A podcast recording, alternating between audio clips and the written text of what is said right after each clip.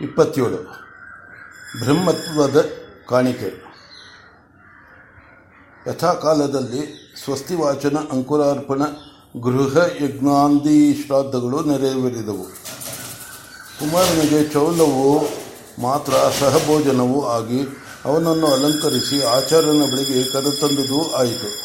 ಬುಡಿಲರು ಪುರೋಹಿತರಾಗಿ ಎದ್ದು ನಿಂತು ಸದಸ್ಸನ್ನು ಅಭಿವಂದಿಸಿ, ಇದು ವೈದಿಕ ಕರ್ಮ ಇದು ಸಫಲವಾಗುವಂತೆ ಸದಸ್ಸಿನವರೆಲ್ಲರೂ ಅನುಗ್ರಹಿಸಬೇಕು. ತಮ್ಮ ಆಶಿಷವು ಸಫಲವಾಗುವಂತೆ ನೀವೆಲ್ಲರೂ ದೇವತಾ ಮೂರ್ತಿಗಳಾಗಿ ಕುಳಿತುಕೊಳ್ಳಬೇಕು ಎಂದು ಪ್ರಾರ್ಥಿಸಿ ಆಚಾರ್ಯನ ಕಡೆಗೆ ತಿರುಗಿ ತಾವು ಬ್ರಹ್ಮರಾಗಿ ಕುಳಿತರು.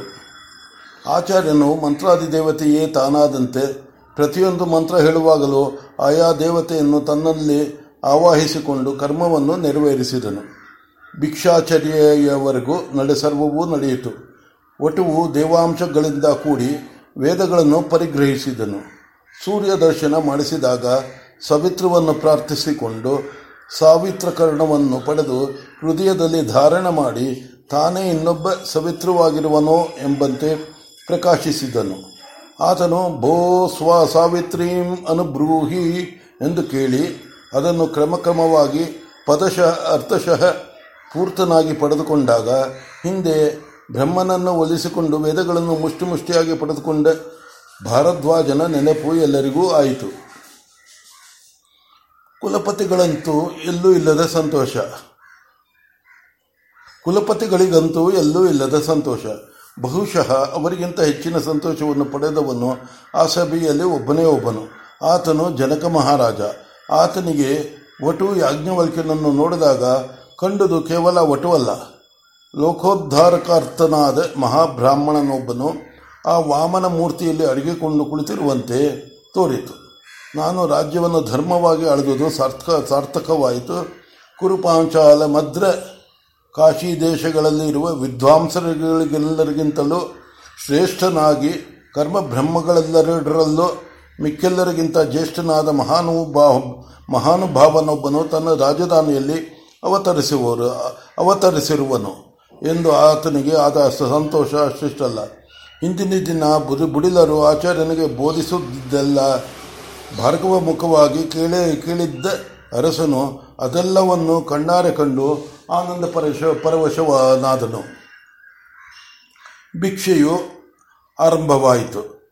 ಮಾತೃಭಿಕ್ಷೆಯಾಯಿತು ಮಾತಾಮಹಾದಿ ಭಿಕ್ಷೆಗಳಾದವು ಕುಲಪತಿಗಳು, ಪತ್ನಿಯರು ಭಿಕ್ಷೆಯನ್ನು ಇಟ್ಟರು ಅಂದಂತರ ಕ್ಷತ್ರಿಯರ ಭಿಕ್ಷೆಯಾಯಿತು ರಾಜನು ನೂತನ ಒಟವಿಗೆ ಚಿನ್ನ ಮತ್ತು ರತ್ನಗಳನ್ನು ಕಾಣಿಕೆಯಾಗಿ ಒಪ್ಪಿಸುತ್ತ ನಮ್ಮನ್ನು ಉದ್ಧಾರ ಮಾಡಿ, ಈತನಿಗೆ ಈ ರಾಜ್ಯವನ್ನು ಕೊಟ್ಟರೂ ಸಾಲದು ಎನ್ನಿಸಿಕೊಳ್ಳುವಂತಹ ವಿದ್ವದ್ವರಿಷ್ಠನಾಗು ಎಂದು ಹರಕೆ ಹೊತ್ತನು ಅಲ್ಲಿಗೆ ಬಂದಿದ್ದ ವೈಶ್ಯರು ಭಿಕ್ಷೆಯನ್ನು ನೀಡಿದರು.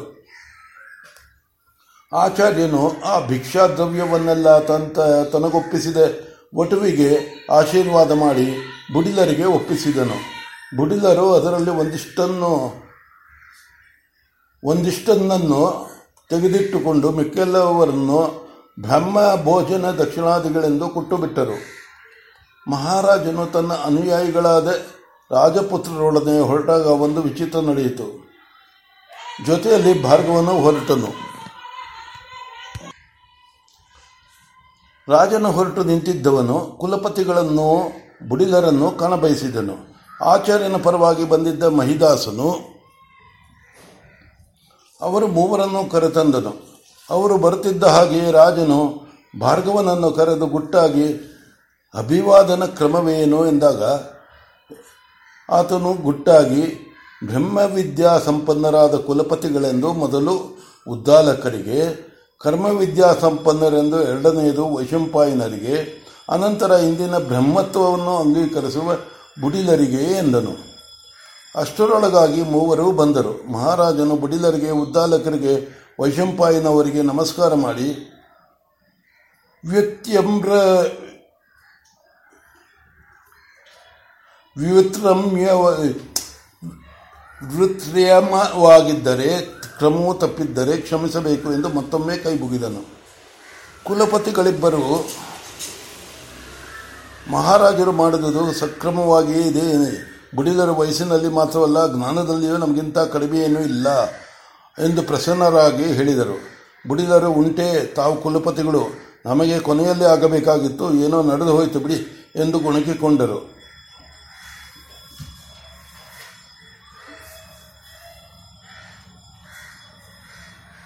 ಮಹಾರಾಜನು ಇಂದು ವೇದಮೂರ್ತಿಗಳು ಬ್ರಹ್ಮತ್ವದಲ್ಲಿದ್ದಾರೆ. ನಾವು ಒಂದು ವರವನ್ನು ಕೇಳಬೇಕೆಂದಿದ್ದೇವೆ ಎಂದು ಸಾಕೂತವಾಗಿ ಕೇಳಿದ, ನುಡಿದನು. ವಶಂಪಾಯನರು ವೈರವನ್ನು ವರವನ್ನು ಕೇಳುವುದಕ್ಕೆ ಇದೇ ಸಕಾಲ, ಈಗ ಅವರು ಇಲ್ಲವೆನ್ನುವಂತಿಲ್ಲ ಎಂದರು.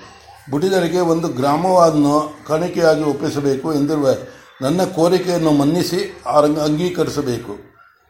ಗುಡಿಲರು, ಬುಡಿಲರು ನಗುತ್ತಾ ಕುಲಪತಿಗಳಾದಾಗಿಂದಾಗಿಯೂ ಇಂದಿನ ದಿನದ ಬ್ರಹ್ಮತ್ವದಿಂದ ನನ್ನ ಬಾಯಿ ಕಟ್ಟಿದೆ. ಹೀಗೆ ಸಂದರ್ಭವನ್ನು ಸಾಧಿಸಿ ಗೆದ್ದುಕೊಂಡ ಮಹಾರಾಜರು ಒಂದು ನಿಬಂಧನ ಪೂರ್ವಕವಾಗಿ ನಾವು ಅದನ್ನು ಅಂಗೀಕರಿಸುವುದನ್ನು ಒಪ್ಪಬೇಕು ಎಂದರು.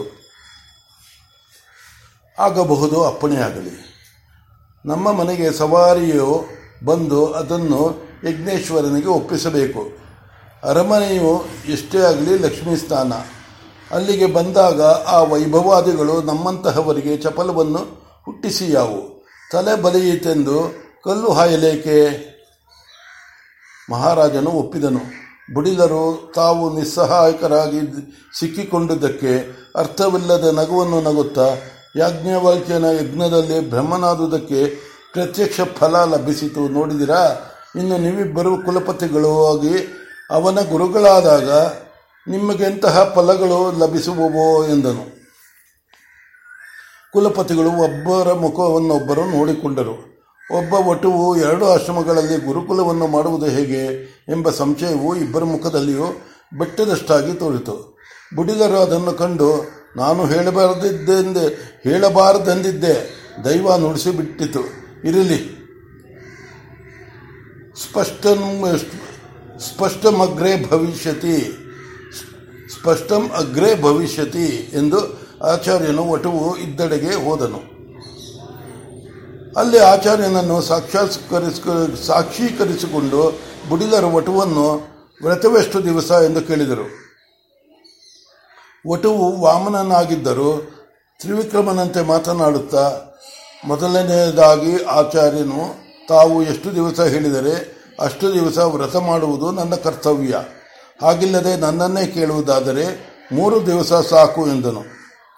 ಬುಡಿಲರು ತಮ್ಮ ಇತ್ಯರ್ಥವು ಸರಿ ಹೋಯಿತೆಂದು ತಲೆಯಲ್ಲಾಡಿಸುತ್ತಾ, ಆಚಾರ್ಯರ ಆಚಾರ್ಯರ ಅಪ್ಪಣೆಯು ಹೇಗೆ? ಎಂದರು. ಆಚಾರ್ಯನು ಹೇಳಿದನು, ನಿನ್ನೆ ದಿನ ನಮ್ಮ ಬಾಯಲ್ಲಿ ಬಂದದ್ದೆಲ್ಲವನ್ನು ಇವತ್ತು ಕಣ್ಣಾರೆ ಕಂಡೆ. ಅನುಚಿತ್ತನಾಗೂ ನನ್ನ ಮಾತಿನಂತೆ ನಡೆ ಎಂದು, ತಮ್ಮ ಆದೇಶವೆಂದು ಶ್ರುತಿ ವಿಹಿತವೆಂದು ಹೇಳಿದರು. ವ್ರತಗಳನ್ನು ವಿಧಾಯಕ ಮಾಡಿದರು. ವ್ರತವೆಷ್ಟು ದಿನವೆಂಬುದನ್ನು ಗೊತ್ತು ಮಾಡುವವನು ಆತನು.